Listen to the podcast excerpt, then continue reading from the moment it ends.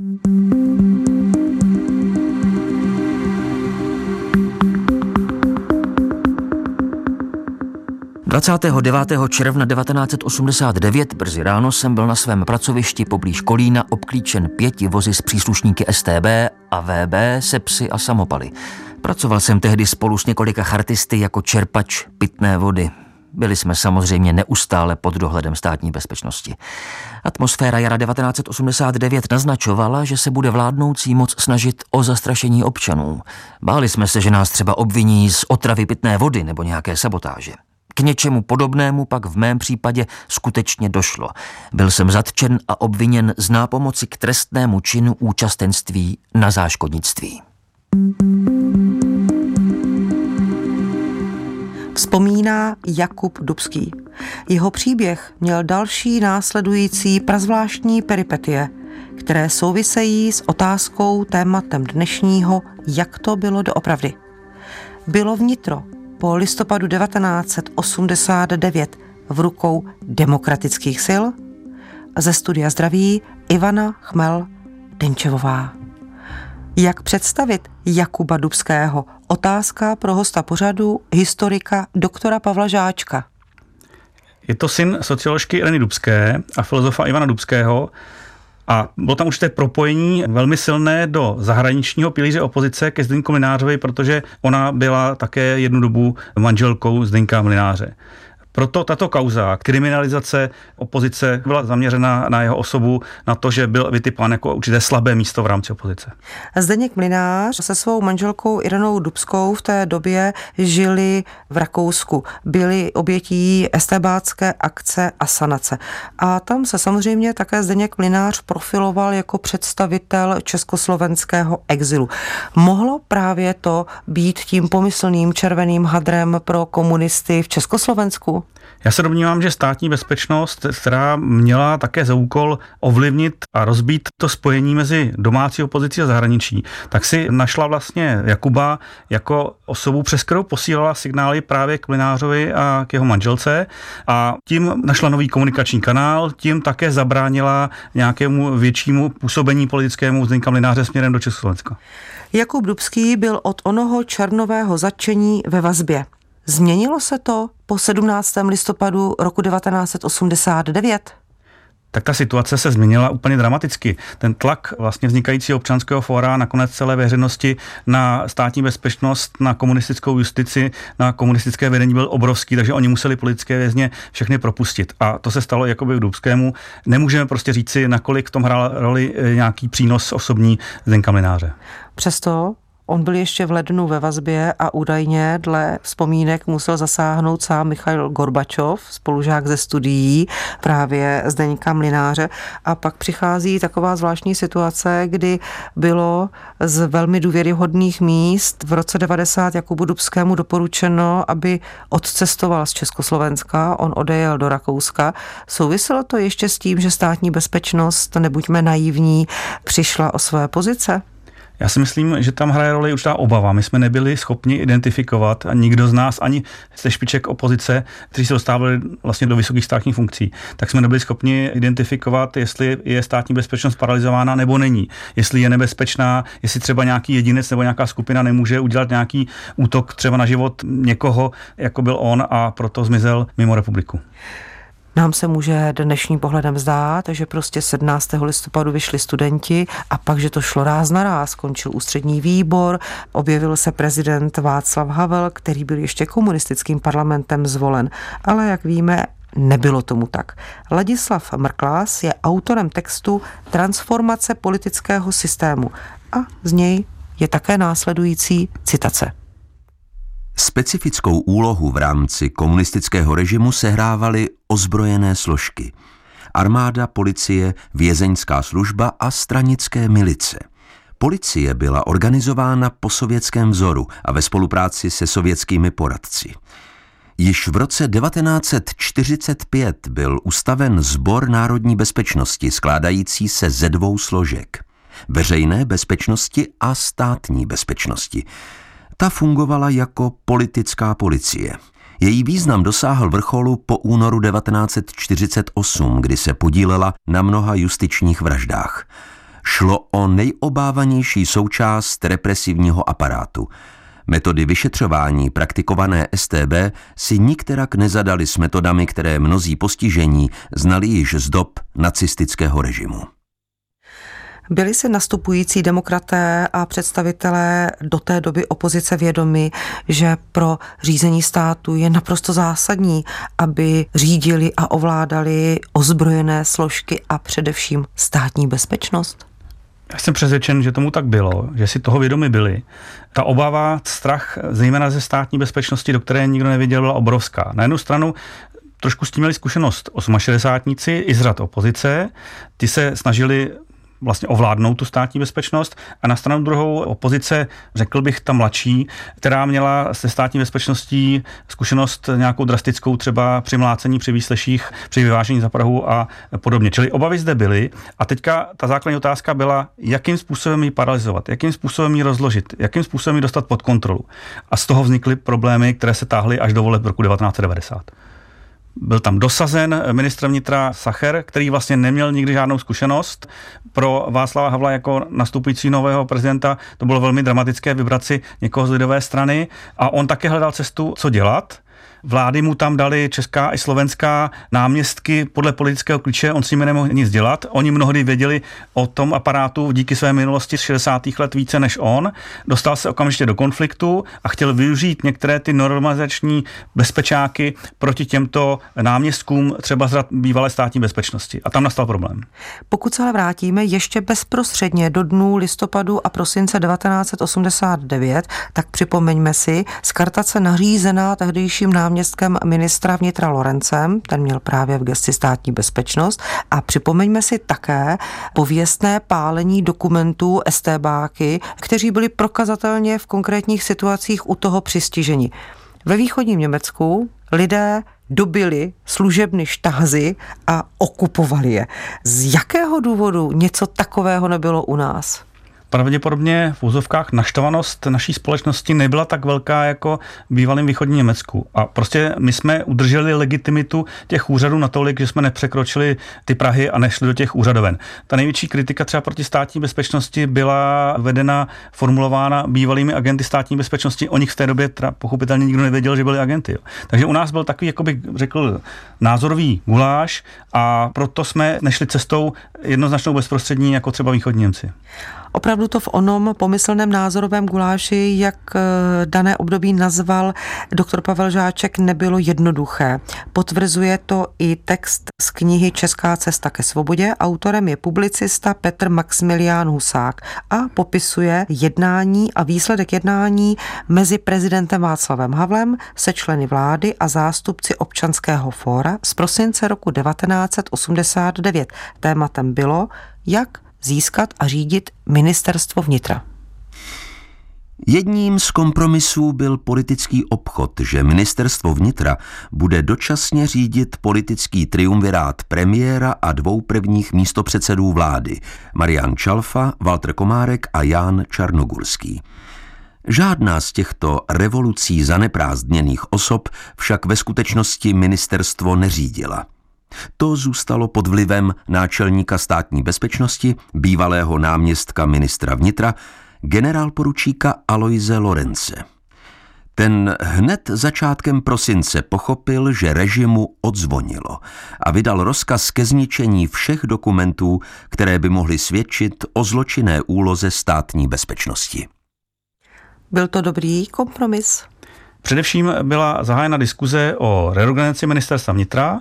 21. prosince byl odvolán ten klíčový hybatel státní bezpečnosti a celého ministerstva vnitra náměstek Lorenz byly zastaveny odposlechy na celém území republiky, byla rozpuštěna zpráva vyšetřování státní bezpečnosti, paradoxně jenom z toho důvodu, že jako jediná měla v názvu tu státní bezpečnost, když to ostatní zprávy ještě nějakou dobu vydržely až do ledna 1990. Podnikla se celá řada kroků, které znejisťovaly aparát státní bezpečnosti, který reagoval a jeho činovníci na úrovni náčelníků zpráv navrhli novou reorganizaci státní bezpečnosti, kterou právě protože toho ministra ale na vládě neměli, s kterou neuspěli.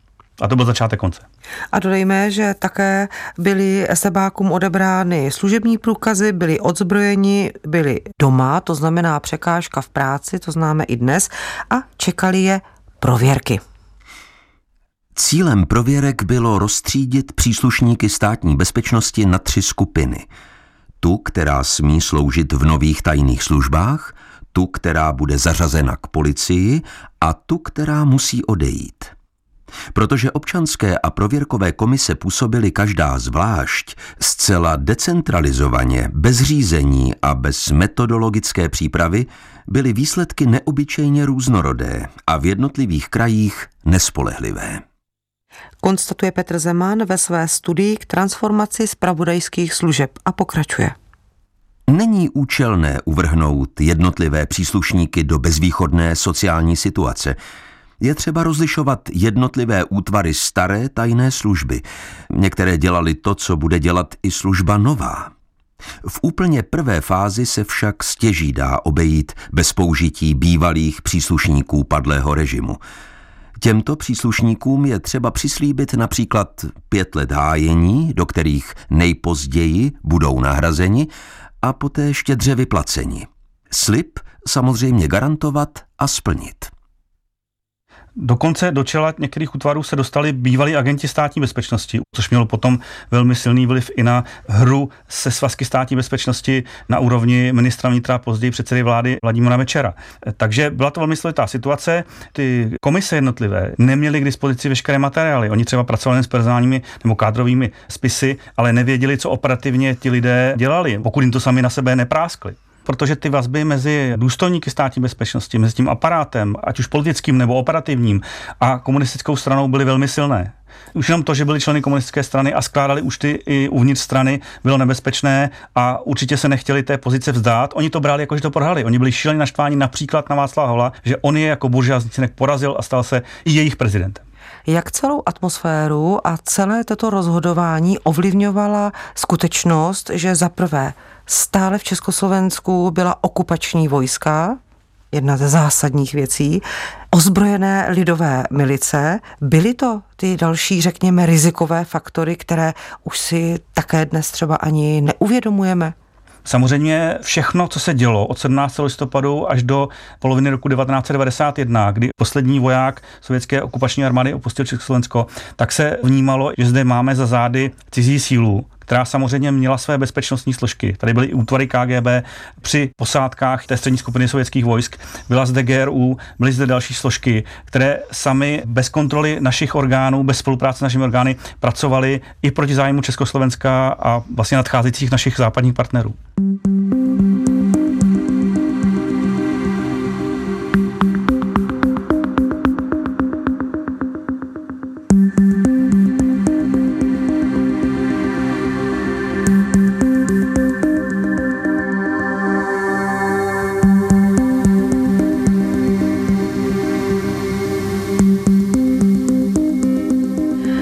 Jednou ze snách, jak vyčistit celou situaci a nahradit tehdejší kontrarozvědku, bylo zřízení úřadu na ochranu ústavy a demokracie v únoru 1990.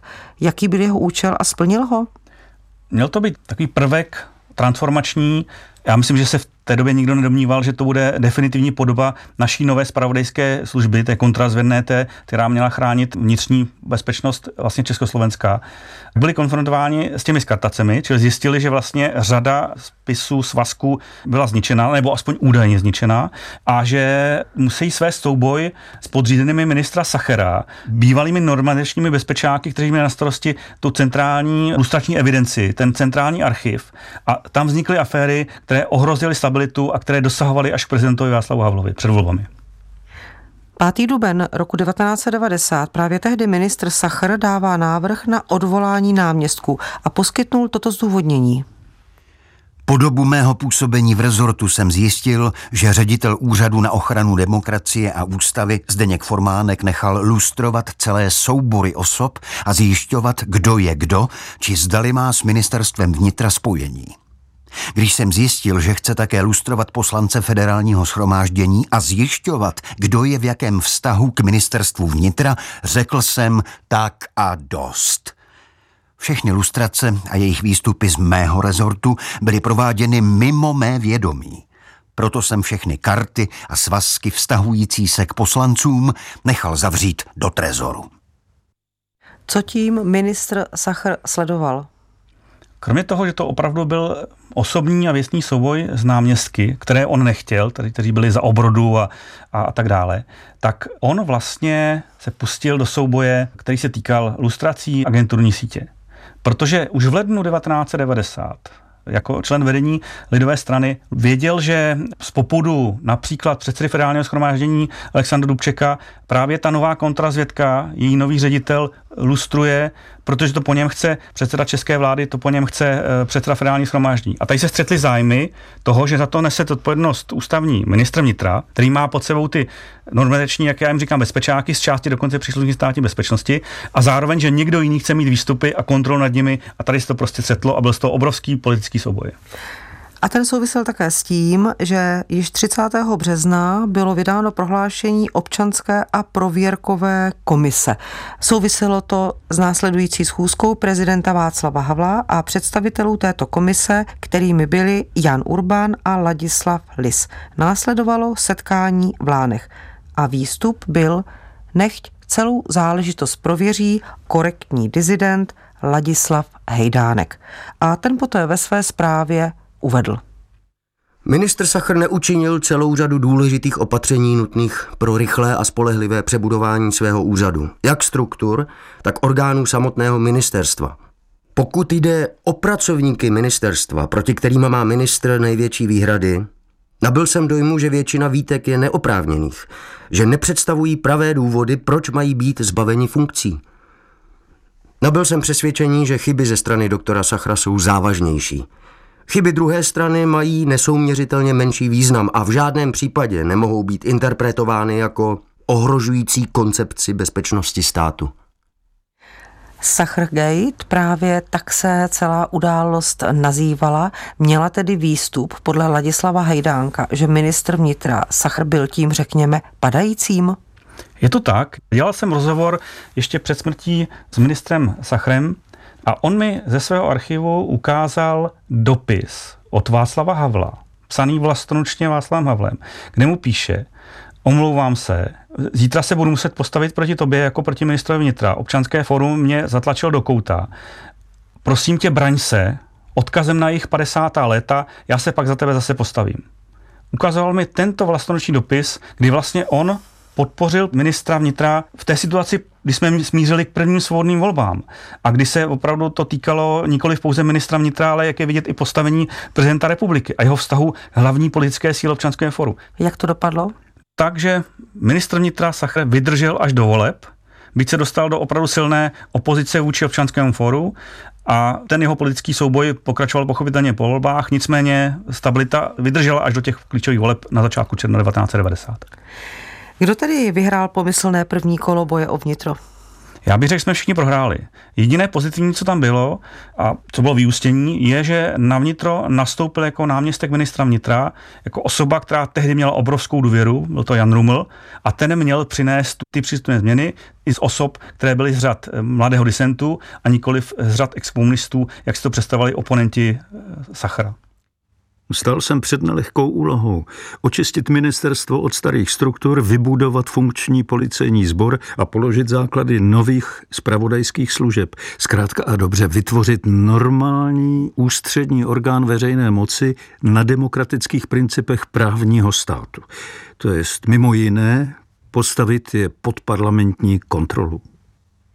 Těmito slovy vzpomínal Jan Ruml, který se stal u ministra Sachara o ním náměstkem s tímto úkolem.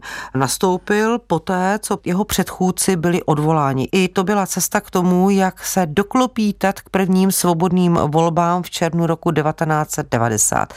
Klíčová otázka ale je, jestliže měl tento úkol nově jmenovaný náměstek dostat zpravodajské služby pod parlamentní kontrolu, znamená to, že předtím pod žádnou nebyli?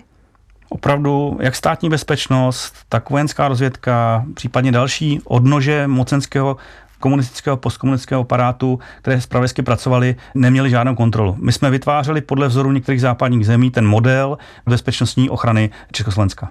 Znamená to, že tam bylo pomyslné rejdiště lidí, kteří chtěli lustrovat, schovávali materiály, někteří je skartovali, někteří měli informace, kterými mohli vydírat jiné lidi, chodili k prověrkám a vlastně se nevědělo, kdo v podstatě jaký zájem ve skutečnosti má.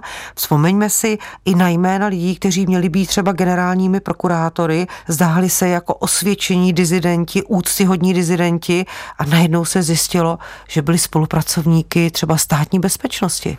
Já bych tam přidal ještě kategorii mladých představitelů disentu, kteří šli do bezpečnostních složek. Ještě vlastně v první polovině roku 1990 absolvovali některé zahraniční spravodajské kurzy, aby museli ty složky, až se střetli s těmi zasloužilými představiteli, čili to byla velmi složitá situace.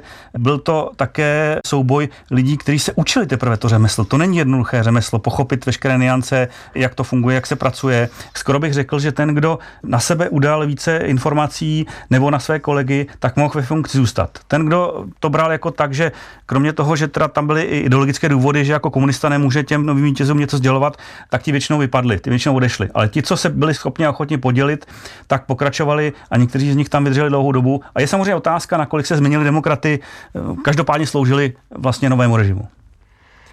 Otázkou tématem dnešního, jak to bylo doopravdy je, bylo vnitro po listopadu 1989 v rukou demokratických sil a stejná otázka také pro hosta pořadu, kterým je historik dr. Pavel Žáček.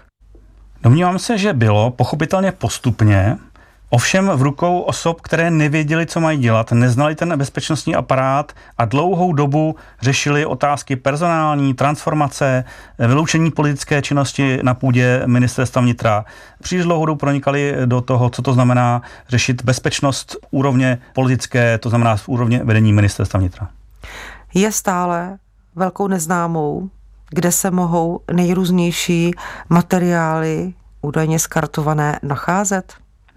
Domnívám se, že ještě najdeme, že budeme překvapeni. Některé materiály se objevují dokonce v pozůstalých bývalých příslušníků státní bezpečnosti, že to jejich příbuzní vlastně podědí, to, co si odnesli ze svých pracovišť domů. Nicméně můžeme třeba pátrat i zahraničí, protože ta penetrace strany spravedlických služeb západních, ať už americké nebo jiných, byla taková, že se někteří ti příslušníci chtěli vykoupit těmi materiály, těmi originály a předpokládám, že jednou, až pomine ta jejich brizantnost, tak že s nimi budeme v archivu normálně seznámeni.